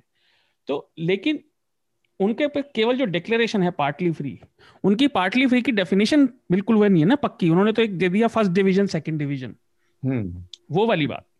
शोएब आपकी प्रतिक्रिया आखिरी, और फिर हम अगले आखिरी विषय पर थोड़ा सा चर्चा करेंगे। नहीं मतलब ये एक तरीके से आ, आ, ये ये ये बात तो सच है कि ह्यूमन राइट्स लेकर काफी सियासत होती है पश्चिमी देशों में, मगर बात है कि मामला सियासत का ही है। जो मैंने पे, मतलब पहले थोड़ा सा मैंने जिसका जिक्र किया था, एक तरीके से देखिए हम लोग जो हिंदुस्तान में हैं, ये तो हम लोग जो जो इस पर कंसर्न्ड है, हम लोग तो काफी सालों से इस पर चिल्ला रहे हैं, चीख रहे हैं कि प्रजातंत्र पर हमारा हिंदुस्तान में थोड़ा अटैक हो रहा है यहाँ पर, ठीक है। मगर ये अब ये बात अगर बाहर चले जाए तो ये मोदी सरकार के लिए भी एक दिक्कत वाली बात हो जाएगी कि उनका मूविंग स्पेस कम हो जाएगा। आप अगर देखिएगा आज ही सुबह में खबर आई है कि जो टाइम मैगजीन है उनके कवर पर फार्मर्स प्रोटेस्ट फार्मर प्रोटेस्ट उनका कवर स्टोरी है। उन्होंने कहा था कि जो महिला प्रोटेस्टर्स हैं उनको मतलब काफी मतलब पॉजिटिव वे में दिखाया है। तो ये एक तरीके से एंड हमको पता है कि मोदी सरकार, आप ये रिपोर्ट अगर देखिएगा बहुत ही इंटरेस्टिंग, दो जो चीजें कहूंगा मैं खत्म कर दूंगा। ये रिपोर्ट में मोदी सरकार तो कहती है कि वो जो बाहरी मीडिया उसको मानती नहीं है, मगर एक्चुअली क्या है, रिपोर्ट में एक पूरा स्ट्रेटेजी दिया हुआ है कि बाहरी मीडिया को कैसे मैनेज किया जाए, क्या किया जाए, क्या स्ट्रेटेजियां बनाई जाए, क्या नीतियां बनाई जाए। तो एक तरीके से मोदी सरकार इट्स इट्स एक तरह पैराडॉक्सिकल है। कहती है कि वो बहुत राष्ट्रवादी सरकार है, वो सिर्फ हिंदुस्तानियों की मत मानती है, मगर एक्चुअली देखा जाए कि वो एक्चुअली बहुत मानती है कि बाहर के लोग क्या सोच रहे हैं। ये तो एक मिसाल है। दूसरा आप कहिए देखिएगा जो आतिश तसीर साहब जो राइटर हैं, नॉवेलिस्ट हैं, उनके साथ क्या हुआ था। एक तरीके से उन्होंने जो एक काफी क्रिटिकल आर्टिकल लिखा था मोदी जी के खिलाफ टाइम में, फिर से उसका एक बहुत ही बड़ा प्रतिक्रिया, और टाइम टाइम कोई पढ़ता ही नहीं है आजकल मेरे ख्याल से, ठीक है पिछले जमाने का मैगजीन है, ठीक है, मगर तभी भी टाइम में छपने पर आ, मतलब आ, कौन सी सरकार, केंद्र सरकार, वन एक सौ तीस करोड़ की सरकार, लोगों एक सौ तीस करोड़ लोगों की सरकार इस छोटे से मुद्दे को लेकर इतना भावुक हो जाती है, इत, इतना गुस्सा हो जाती है। उनका वीजा ही कैंसिल, उनका पासपोर्ट कैंसिल कर देती है, पासपोर्ट कैंसिल, ओएसआर कैंसिल कर दिया एक तरीके से। तो अब ये मतलब अजीब बात है, मगर यही है कि मतलब आप अब आप फॉरेन पॉलिसी करिएगा, विदेश नीति करिएगा तो इस पर आपको बार बार बाधाएं आएंगी। अब अब अब फिर से बाइडेन आ गए हैं, बाइडेन के साथ कोई लेफ्ट विंग डेमोक्रेट्स आ गए हैं जो इंटरेस्टिंगली काफी इंडियन ओरिजिन के ही हैं। अब इस पर बार बार अगर स्टेटमेंट छपेगा इंडिया के खिलाफ, इस पर तो असर पड़ेगा। आप अगर रियल पॉलिटिक की तरफ से सिर्फ सियासी नजरों से देखिएगा तभी भी इसका असर पड़ेगा, बहुत फर्क पड़ेगा। ठीक बात। इसी का जो हिस्सा है, इसी रिपोर्ट जो रिपोर्ट कह रही है उसी तरह की कुछ चीजें हुई हैं, जो मसलन यूएपीए जैसी चीजों का बेजा इस्तेमाल हो रहा है, बड़ी संख्या में लोगों को जेल में डाला जा रहा है। उत्तर प्रदेश से एक बड़ा दिलचस्प ट्रेंड देखने को मिला है कि कोई भी जर्नलिस्ट जो सरकार की किसी स्कीम में करप्शन दिखा देता है उसके खिलाफ ये कहकर एफआईआर दर्ज हो जाती है कि वो सरकार की छवि खराब कर रहा है। अब ये पहली बार इस तरह का इंटरप्रिटेशन आया है पत्रकारों के लिए, और तमाम पत्रकारों को इसके तहत जेल में डाला जा रहा है। किसी ने मिड डे मील में गड़बड़ी दिखा दी, जेल डाल दो, किसी ने शिक्षा विभाग की गड़बड़ी दिखा दी, जेल डाल दो, क्योंकि सरकार की स्कीम का मतलब ये कहाँ लिखा गया है कि सरकार की आलोचना पत्रकार नहीं कर सकता। अमूमन कम मतलब इसका यही एक लॉजिकल जवाब आता है सामने कि सरकार सिर्फ आलोचना नहीं, अतुल जी, सत्य आलोचना। हाँ, आप सच नहीं बता सकते, फैक्ट बेस्ड आप उनका वो आ, सच नहीं दिखा सकते। और उसी का एक्सटेंशन भी अब हम देख पा रहे हैं। अब एक कहा जा रहा है कि अनुराग कश्यप और तापसी पन्नू जो फिल्म एक्ट्रेस हैं, इनके खिलाफ इनकम टैक्स डिपार्टमेंट की रेड चल रही है इनके तमाम ठिकानों पर, बॉम्बे में और अलग अलग जगहों पर। और ये बात लंबे समय से कही जा रही थी कि जो लोग सरकार से थोड़ा भी इस तरह का विपरीत नजरिया रखते हैं उसके उनके खिलाफ इस तरह की कार्रवाइयाँ हो रही हैं। हमने देखा न्यूज़ क्लिक के ऊपर ईडी की रेड पड़ी, वेबसाइट है खबरों की।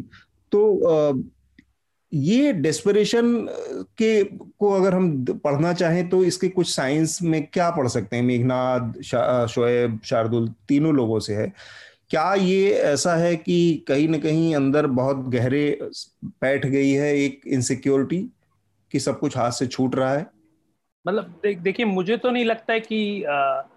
सब कुछ हाथ से छूट रहा है। बीजेपी अभी काफी अभी भी बहुत ताकतवर है। अभी जैसे बंगाल में इलेक्शन हो रहा है, बीजेपी जीते या ना जीते बीजेपी बहुत अच्छा परफॉर्मेंस देगी, बिल्कुल। आ, मगर जैसे मतलब जो थोड़ा सा मैंने पहले भी कहा था कि बीजेपी पार्टी ऐसी है कि उनको मतलब हंड्रेड परसेंट नैरेटिव पर कब्जा चाहिए, और उनका पॉलिटिक्स है, और यही उनकी सफलता का राज भी है। ठीक है कि वो ऐसी पार्टी है कि वो साठ सत्तर अस्सी परसेंट से सेटिस्फाइड नहीं है। वो चाहते हैं कि कोई भी नेगेटिव न्यूज ना छपे। पूरा एक तरीके से आप अगर एक एक मतलब इसका इसका जो एक दर्पण है, एक आप एक सियासी तौर पर देखिएगा, मीडिया मतलब मीडिया को हटा के मैं कह रहा हूँ, जो बीजेपी ने एक कैंपेन चलाया था कि कांग्रेस मुक्त इंडिया, ठीक है। अब ये तो मतलब बहुत ही अजीब कैंपेन है। लोग लोग पार्टी कैंपेन चलाती कि दूसरे ऑपोजिशन को हरा दिया जाए, बीजेपी कैंपेन चलाती कि ऑपोजिशन को साफ कर दिया जाए, ठीक है, तो खत्म, उसका नामो निशान मिट जाए। तो एक तरीके से बीजेपी में खुद एक यहाँ पर एक इसके इसके खिलाफ एक विचारधारा उठी थी कि हमें ये नहीं उठाना चाहिए कि आरएसएस चीफ ने भी कहा था, आरएसएस चीफ ने भी कहा था, ठीक है। मगर यह तरीके से बीजेपी का ये एक चरित्र है, बीजेपी की जहनियत है, बीजेपी का वे ऑफ उनका सक्सेस का भी राज यही है, और अब उनको दिक्कतें भी दे रही है यही बात, यही सेम आदतें। तो मेघनाद और शार्दुल, हमने देखा अभी हाल ही की बात है अक्षय कुमार, सचिन तेंदुलकर, विराट कोहली, अनिल कुंबले, अजय देवगन, अमूमन सारे लिस्टर्स जितने हैं उन सब लोगों ने भारत के अंदरूनी मामलों को बढ़ा के एक बड़ा डिप्लोमेटिक लैंग्वेज में सानिया मिर्जा सानिया मिर्जा कह रहा हूँ साइना नेहवाल, इन तमाम लोगों ने ट्वीट किया कि भारत के आंतरिक मामलों में बाहरी हस्तक्षेप ने, उन सबका निशाना रियाना के ट्वीट पर था। इतनी सारी चीजें, तो इतने सारे लोग सरकार के पक्ष में बोलने वाले हैं हर मौके पर, बताइए। मतलब सचिन तेंदुलकर भारत रत्न है, इतने बड़े बड़े लोग, और एक अनुराग कश्यप या तापसी पन्नू जो सरकार के खिलाफ ट्वीट कर देते हैं, उनके ऊपर इनकम टैक्स की रेट बढ़ जाती है। तो सरकार इतने मतलब इक्का दुक्का लोगों का भी के भी डिसेंट को क्यों नहीं बर्दाश्त कर पा रही है फिल्म इंडस्ट्री के? ये पूरी इंडस्ट्री तो उनके साथ है। ये हाँ हाँ तो ये एक्चुअली ये मामला जो है वो आ, उनका फैंटम फिल्म्स जो एक कंपनी थी जो चार लोगों ने शुरू की थी, विक्रमादित्य मोटवानी, अनुराग कश्यप और और दो लोग, उन उन्होंने जो शुरू की थी उस उससे लेकर है वो दो हज़ार अठारह में वो कंपनी बंद भी हो गई थी। तो आ, एक तो अभी मैं कुछ न्यूज़ रिपोर्ट देख रहा था इस पर, आ, तो आई थिंक सब डिबेट वाइज ये तो बोल रहे हैं कि एसेंशियली um, ऑपोजिशन इस पे इतना हल्ला क्यों कर रहा है, लाइक like, uh, ये टैक्स चोरों को क्यों यू नो प्रोटेक्ट कर रहा है एक्सेट्रा। और इसमें वही लीक स्ट्रेटेजी यूज की जा रही है जहां पर सिलेक्टिव लीक्स किए जाते हैं मीडिया को कि इनके इनके ये पैंतीस करोड़ रुपए उन्होंने खा गए, ये सिलेक्टिव लीक्स करके इनका रेपुटेशन खराब करने का काम हो रहा है। तो um, एक तो हमको ये देखने की आई थिंक वेट करने की भी जरूरत है कि इनके खिलाफ एक्चुअली आरोप क्या है कि इन्होंने घपला कैसे किया, क्या किया, वो तो अब हमको पूछताछ के बाद ही पता चलेगा।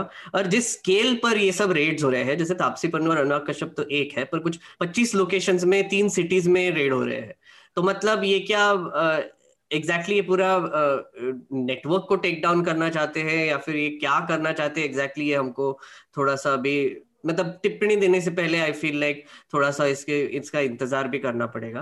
पर आ, रही बात सिलेक्टिव एक्शन की, तो फिर आ, आप देखिए ये एग्जांपल एक्चुअली वही जो व्हाट अबाउट रे करते वही दे रहे कि कंगना रनौत के खिलाफ जब एक्शन लिया था महाराष्ट्र गवर्नमेंट, तब कहाँ थे ये लोग, अब अनुराग कश्यप के खिलाफ कर रहे तो फिर बात करने लगे। तो मतलब एसेंशियली दिख रहा है आपको कि कैसे गवर्नमेंट जब आई मीन डिसेंटर्स जो उनको अच्छे नहीं लगते उनके खिलाफ जो इंस्टीट्यूशनल या लीगल स्ट्रक्चर्स यूज करती है, उसका एक बहुत बड़ा एग्जाम्पल है। और ये कुछ नया नहीं है, ये कुछ नया नहीं है, कोई भी मतलब यूपीए के टाइम पे भी होता था और ये भी होता था, ये मैं मानता हूँ कि कुछ नया नहीं है, पर फिर भी जिस जोश से किया जा रहा है और जो स्ट्रैटेजी जो जो सिलेक्टिव लीक्स की स्ट्रैटेजी इसके साथ डिप्लॉय की जा रही है, ये जरूर नया है। पहले ये लोग एक तो आ, मतलब इंस्टीट्यूशंस जो है वो रेड करेंगे, ऊपर से फिर मीडिया में सिलेक्टिव लीक्स हो जाएंगे, फिर किसी का किसी को पहले ही डिक्लेयर कर दिया जाएगा कि ये बेसिकली चोर है, टैक्स चोर है, ये है, वो है, एंटी नेशनल है, व्हाटएवर व्हाटएवर, हजारों डिबेट होंगे उस पर, और फिर बाद में जब कोर्ट में जाएंगे तब दिखता है कि कुछ भी नहीं था इनके पास। तो ये काफी बार हो चुका है और मुझे लगता है इस इस मामले में भी शायद यही हो जाएगा। अब जबकि अभी हाल फिलहाल में हाईकोर्ट की दो दो एडवाइजरी आई हैं कि मीडिया लीक से बचें आप लोग, पुलिस को भी ये वो किया गया है, और तमाम पिछले उसमें जो सुशांत सिंह वाले मामले में भी मीडिया लीक से रोकने की बात कही गई थी, लेकिन इसके बावजूद मीडिया लीक्स इस मामले में भी दिख रही है। और सबसे बड़ी दिक्कत है दिल्ली दंगों के मामले में भी, हाँ वही दिल्ली दंगों के मामले में भी। अब एक दिक्कत और है कि मीडिया जो है ये जब लीक्स चला रहा है अपने सोर्सेस के जरिए, तो जो एलिजेड वर्ड होता है वो बहुत मायने रखता है, और उसको जो इस्तेमाल करने में कितनी सावधानी और सलाहियत बरतनी चाहिए। मसलन शार्दुल, ये जो चीज है इसको कितना महत्वपूर्ण है, क्योंकि मैं देख पा रहा हूँ कि अंग्रेजी मीडिया तो एलिजेज एलिजेडली और ये सब इस्तेमाल कर रहा है बहुत सारे, लेकिन हिंदी मीडिया में सीधे सीधे बहुत सारे सबूत मिले हैं, साढ़े छह सौ करोड़ रुपए के घपले का आरोप का के डॉक्यूमेंट्स मिले हैं, सीधे सीधे बोल दे रहा है। जी देखिए, हर कोई खासतौर से मीडिया में जब ये लीक आती है, जैसा कि मेघनाद ने कहा, मेघनाद ने अधिकतर मेन बातें बोल दी कि केस की वैलिडिटी हमें नहीं पता, मुझे नहीं पता, हो सकता है उन्होंने किया हो, हमें मालूम नहीं है, लेकिन अपराध साबित ना होने तक आप निरपराध माने जाते हैं। You are innocent till proven guilty. Media का काम उस पर उस खबर को सेंसेशनलाइज करना नहीं है ना, उसको फैक्ट की तरह बताना नहीं है, उनका काम है कि हमें सूत्रों से खबर मिली है कि ऐसा बताया जा रहा है, लेकिन इसके विजुअल्स तो अच्छे नहीं है, ये मेरा मत है। ना ही ये सबसे अमीर लोग हैं बॉलीवुड के, है ना। इनके बारे में खास बात क्या है और बॉलीवुड वालों से कि सरकार की हामे हां नहीं मिलाते, उनके मुखर विरोधी हैं। इसके अलावा इनमें और बाकी बॉलीवुड के अधिकतर निर्माता निर्देशकों या कंपनियों में कोई अंतर नहीं है। वो लोग भी वैसे ही पैसा बनाते हैं, सबकी बिजनेस प्रैक्टिसेस भी, अभी तक तो ऐसा नहीं हुआ कि इन्हीं की कुछ अलग थी, सभी एक तरीके से काम करते हैं। पूरी इंडस्ट्री, इनफैक्ट उनकी आलोचना होती है कि हर काम अंदर ही होता है। तो इनके बारे में खास बात यही दिखाई देती है। और आपके सामने अभी जो हमने इतनी बातें की कि सरकार का विरोधियों के प्रति क्या, इनफैक्ट हमारे पास मिनट्स ऑफ मीटिंग है कैरवान की तरफ से कि उनका क्या रुख रहता है विरोधियों के लिए, तो इसके विजुअल्स अच्छे कहाँ हैं। अब अगर वो दोषी निकलते भी हैं तो इतनी बड़ी रेड, ऐसे इतनी बड़ी रेड घपलों के मामले में तो नहीं हुई, ड्रग्स के मामले में तो नहीं हुई, जिनके बारे में इतनी बात होती रहती है। हम्म, ठीक बात। शोएब, आपको भी इसमें कोई और आपकी टिप्पणी आखिरी, इसके बाद हम रिकमेंडेशन। एक छोटी सी बात और मैं मेंशन कर दूं, कई बार ये लोग अब दूसरी तरफ वाले चिल्ला रहे हैं जब लोग इस तरह की बात कर रहे हैं कि विजुअल अच्छे नहीं है, कि आप मीटू वालों को भी बचा रहे हैं क्योंकि फैंटम के एक फाउंडिंग जो मेंबर थे उनका मीटू में भी नाम आया था। भाई, ये किसी एक आदमी की बात नहीं हो रही, हम परिवेश की बात कर रहे हैं क्योंकि हम उसमें काम भी कर रहे हैं। सरकार के बिहेवियर में और किसी के दोषी होने में बड़ा अंतर है। नहीं, और किसी को बचाने और या छूट देने का कोई सवाल ही नहीं पैदा होता। हाँ, मीटू वाले मामले में, मीटू के मामले में एक तो मीटू का मसला आपको समझ में नहीं आया अगर जो लोग इस तरह के आरोप लगा रहे हैं। मीटू ये कैंपेन जो था उसमें लोगों ने नेमिंग किया, जिन लोगों ने उनके साथ कभी गलत व्यवहार किया, कभी उनका यौन शोषण किया, वो वहां पे बात खत्म हो गई। उसमें से जो लोग कोर्ट में जाना चाह रहे थे, प्रिया रमानी का केस आपके सामने है, वो लोग कोर्ट में गए और कोर्ट में भी लड़े। तो कोर्ट में, इसमें किसी के पास बचाने या किसी को उसमें जेल में डालने का कोई सवाल ही नहीं पैदा होता। इन सारी चीजों में सरकार के जो समर्थक हैं उनकी हर आर्ग्यूमेंट को, हर बात को, हर पॉइंट ऑफ व्यू को बिल्कुल घसीट के उस स्तर तक ले जाने की है कि नहीं अब आप करिए, आप हमारी तरफ हैं, उनकी तरफ नहीं तो आप देशद्रोही हैं। सब चीज खींच के वहीं ले जाती है। शोएब, आपकी आखिरी टिप्पणी। हाँ, मतलब यही एक तरीके से, मतलब इतना श्रिंकिंग स्पेस और डिसेंट हो जा रहा है हिंदुस्तान में कि ये ये जो लोग जो कोई भी खतरा नहीं प्रेजेंट करते सरकार के लिए, अनुराग कश्यप, तापसी पन्नू पन्नू इन पर आ, मतलब साफ जाहिर है कि मतलब इन पर इनकम टैक्स रेट क्यों हो रहा है। और ये सिर्फ रेट की बात नहीं है, आप अगर आ, चैनलों में देखिएगा तो इसको लेकर कैंपेन भी चलाई जा रही है लीक्स के जरिए, लीक्स के द्वारा कि उन्होंने हाँ। इतना पैसा का घपला किया है, ये है, वो है। हाँ। तो जैसे हम लोगों ने दिल्ली दंगों केसेस में देखा था, ये बहुत सारे केसेस में देखा था, जो जैसे सुशांत सिंह राजपूत के केस में देखा था।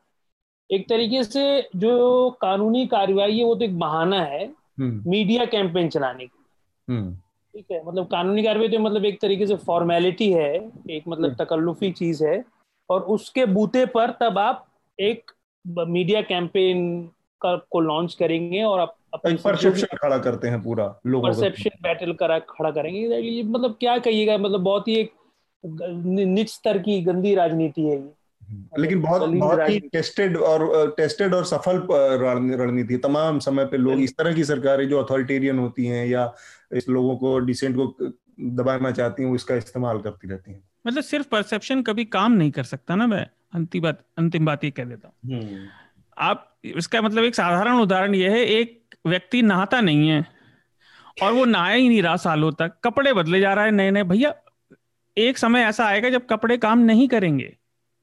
ये किसके तो, कपड़े बदलने वाली बात आपने लग रहा है किसी की तरफ सीधे सीधे इशारा कर दिया। नहीं नहीं, मेरे तो दिमाग में आई बात। अच्छा, ठीक है। तो मेरे ख्याल से चर्चा का, में काफी दिलचस्प बातें हुई हैं। आज हम अब रिकमेंडेशन की प्रक्रिया पूरी करते हैं। सबसे पहले मैं शार्दुल चाहूंगा कि आप अपना रिकमेंडेशन दें। जी, आ, मेरे दो तीन रिकमेंडेशन है। पहले तो न्यूज़ लॉन्ड्री हिंदी पर एस एसओई दो हजार इक्कीस पर दो लेख हैं। एक विवेक मिश्रा का वायु प्रदूषण से होने वाली मौतों पर, जो बहुत बहुत जरूरी है, सबको पढ़ना चाहिए। उसमें केवल स्टार्ट दिए हैं पर वो आपको जानने चाहिए। दूसरा, मनरेगा का, गरीब गरीब आबादी वाले राज्यों में क्या हो रहा है। आ, एक आर्टिकल आ, मैं देना चाह रहा था डीडब्ल्यू हिंदी का, इसे मनीष कुमार ने लिखा है। ये एक बिहार में एक डिसीजन आया है कि एक जज ने नाबालिग प्रेम विवाह को भी जायज़ माना है। ये अच्छी रिपोर्ट है, पढ़नी चाहिए। ठीक है। ये तीन। शोएब, आप क्या रिकमेंड करेंगे? आ, तो मैं दो चीजें रिकमेंड करूंगा। एक, मैंने जस्ट अभी एक किताब पढ़ी है हिस्ट्री की, अमृतसर नाइनटीन नाइनटीन, जो कि जो जलियांवाला बाग कत्लेआम हुआ था जी, जनरल ड्वायर ने किया था, तो उसकी मतलब बहुत ही डिटेल्ड हिस्ट्री है, क्या हुआ था उस वक्त, क्या प्रतिक्रिया आई थी, कैसे गांधी जी ने, ब्रिटिश ने उस पर रिएक्ट किया था। और इंटरेस्टिंग ये बात है कि मतलब जलियांवाला बाग का जो जो कांड हुआ था वो तो हर भारतीय बच्चा जानता होगा, हाँ, मगर हम लोग भी एक तरीके से जो पढ़ते हैं वो अपना एक नेशनलिस्ट हिस्ट्री है जी जी, ये हम लोग जो मिस कर जाते हैं कि उस वक्त जो उस वक्त अंग्रेज थे वो क्या सोच रहे थे इसके बारे में। तो मुझे ये बहुत ही इंटरेस्टिंग लगा, क्योंकि एक तरीके से हम लोग समझते हैं कि जो ब्रिटिश राज था बहुत ही मतलब एक सेल्फ कॉन्फिडेंट, मतलब एक कॉलोनियल पावर था, मगर एक्चुअली वो भी जो रह रहे थे वो डर में रह रहे थे हिंदुस्तान में, क्योंकि उनको भी पता था कि हम तो कॉलोनियल हैं, कब हमारे खिलाफ जो हमारे जो गुलाम है हमारे, कब हमारा खिलाफ हमारे खिलाफ उठ के हमारे गला काट दे, इस पर उनको एक खौफ था। ठीक है, एक तरीके से उसको, हाँ, इनको कंटेक्चुअलाइज करता। और मुझे बहुत ही अच्छे बहुत ही अच्छी किताब लगी आ, कि कैसे मतलब, क्योंकि कुछ था नहीं उस वक्त, मगर उन उनमें इतना खौफ था कि उन्होंने इतना इत, इतनी घिनौनी हरकत कर दी, इतना बड़ा कत्लेआम कर दिया जी। तो मुझे बहुत ही एक अच्छी किताब लगी। और दूसरा मैं एक रिकमेंड करना चाहूंगा, नेटफ्लिक्स पर एक डॉक्यूमेंट्री है वर्नर हर्जोग की, कॉल्ड इनटू द इन्फर्नो। तो इसमें ना कोई सियासत वगैरह कुछ नहीं है, तो मगर बहुत ही मतलब खूबसूरत से वॉल्केनो पर ऊपर एक डॉक्यूमेंट्री बनाई गई, ज्वालामुखियों के ऊपर जी, और मतलब इतनी मतलब चौंकाने वाली विजुअल्स हैं उसमें कि मतलब आप अपने आप को बहुत छोटा महसूस करेंगे उसको देखने के बाद। हम्म, ठीक बात। मेघनाद, आपका इतने खूबसूरत रिकमेंडेशन आए दोनों लोगों की तरफ से, आपका रिकमेंडेशन? मेरे भी सर खूबसूरत ही होंगे रिकमेंडेशंस में, अश्योर करता हूं। मुझे तो, आ, मैं ना कुछ थोड़े से अलग रिकमेंडेशन देना चाहूंगा इस बार, क्योंकि मैं मैं टेरी प्रैचेट का मतलब सारी किताबें तो नहीं पढ़ी थी उसकी, पर मैंने डिस्कवर्ल्ड नाम की जो उनकी सीरीज है उसमें मैंने किताब भी पिकअप की है, रीपर मैन करके, जो डेथ उनका एक बहुत ही अच्छा कैरेक्टर उन्होंने क्रिएट किया था, वो उस पर उसकी दूसरी बुक है, तो वो बहुत ही मजेदार बुक है। और अगर आपने टेरी प्रेचेट अभी तक पढ़ा नहीं है तो जरूर पढ़िए, क्योंकि बहुत ही थॉट प्रोवोकिंग और बहुत ही गजब की बुक्स होती है वो। आ, वो एक रहेगा। दूसरा है आ, एक यूट्यूब चैनल है कॉन्ट्रा पॉइंट्स, उन्होंने एक जेके राउलिंग पर एक डेढ़ घंटे का वीडियो बनाया था, तो वो एक्चुअली जरूर देखिए, बिकॉज उसमें ट्रांसफोबिया और जेंडर सेक्स चेंज और जेंडर को कैसा देखना चाहिए उस पर बहुत अच्छी कमेंट्री की है और बहुत ही थॉट प्रोवोकिंग है, क्योंकि मुझे लगता है कि ट्रांस ट्रांस इश्यूज जो है वो अभी फिर भी नए हैं और समझने में बहुत डिफिकल्ट है, तो फिर अगर आप उस पर और नॉलेज बढ़ाना चाहते हैं तो फिर जरूर ये जेके राउलिंग का एक वीडियो है वो जरूर देखिए। मतलब वो जेके राउलिंग पे वीडियो है, जेके राउलिंग ने बनाया हुआ नहीं है। कॉन्ट्रा पॉइंट्स नाम का एक यूट्यूब चैनल है वो है। और एक मैं गेम रेकमेंड करना चाहूंगा, मैं मैं जब छोटा था तो एक गेम खेला करता था, उसका नाम था होम वर्ल्ड। और होम वर्ल्ड एक ऐसा गेम है जिसमें पहली बार आपने एक थ्री डी स्पेस में स्पेस uh, मतलब लिटरली स्पेस में uh, बाहर स्पेस में वहां पर शिप फाइट फाइट करते हैं और फिर कैसे कंट्रोल करके आपको वॉर्स uh, होते हैं एक्सेट्रा, उस पर एक गेम था। उसको एक रीमास्टर्ड वर्जन निकला है, वो मैंने अभी खरीदा है, डिस्काउंट uh, पर चल रहा है तो फिर मैंने खरीदा है। बहुत बढ़िया गेम है, जरूर खेलिए और आपको एहसास होगा कि ऐसे गेम आजकल नहीं बनते, पहले बनते थे अब नहीं बनते। आ, मेरा भी एक गेम रिकमेंडेशन था, मैं भूल गया। no. तो फाइनल फैंटेसी फिफ्टीन एक लेजेंडरी गेम है, उसका रीमेक, तो पीएसएन पर वो फ्री है, तो जो भी कोई सुनता है पीएसएन वाला अगर हमारी कोई पॉडकास्ट, तो अभी फ्री है, डाउनलोड कर लो, फिर नहीं रहेगा। ठीक है, तो आ, मेरा रिकमेंडेशन है, एक एक किताब है, शेखर पाठक है, पर्यावरणविद हैं और कुमाऊं यूनिवर्सिटी में शिक्षक थे। आ, काफी एक्सटेंसिव काम है इनका हिमालय के ऊपर, हिमालय के पूरे हिस्ट्री के ऊपर, वहाँ के सामाजिक आंदोलनों के ऊपर, इतिहास के ऊपर और पहाड़ी जो कल्चर है उसके ऊपर। तो दो हिस्सों में उनकी ये किताब आई है, दास्तान हिमालय, और इसमें बहुत सारे लोगों के बारे में जो हिमालय से जुड़े या उत्तराखंड से जुड़े लोग रहे हैं, बड़ी शख्सियतें रही हैं जिन्होंने काम किया है हिमालय के ऊपर, उन सब के लेख हैं, उनसे उनसे बातचीत है, उनके बारे में इनका अपना नजरिया है। तो ये किताब दो हिस्सों में आई है, जो हिमा दास्तान हिमालय शेखर पाठक की, ये रिकमेंड करूंगा मैं इस हफ्ते के लिए। और इसके साथ ही हम आज की चर्चा को यहाँ पर रोकेंगे। उससे पहले मैं चाहूंगा कि मेघनाद एक बार आप हमारे श्रोताओं से रूबरू हों, अपनी अपील दर्ज कराएं और फिर हम चर्चा को रोकें। हमारे रिपोर्टर्स अभी निधि उत्तर प्रदेश हाथरस गई थी, वहाँ पर एक बहुत ही दहला देने वाली एक खबर आई है वहाँ से कि एक मोलेस्टेशन चार्ज पे एक आदमी को अरेस्ट किया गया था। उसको जब वो जब बेल पे छूटा तो उसने जाकर वो जो लड़की थी उसके पिताजी की हत्या कर दी, शूट कर दिया उनको ऑन द स्पॉट।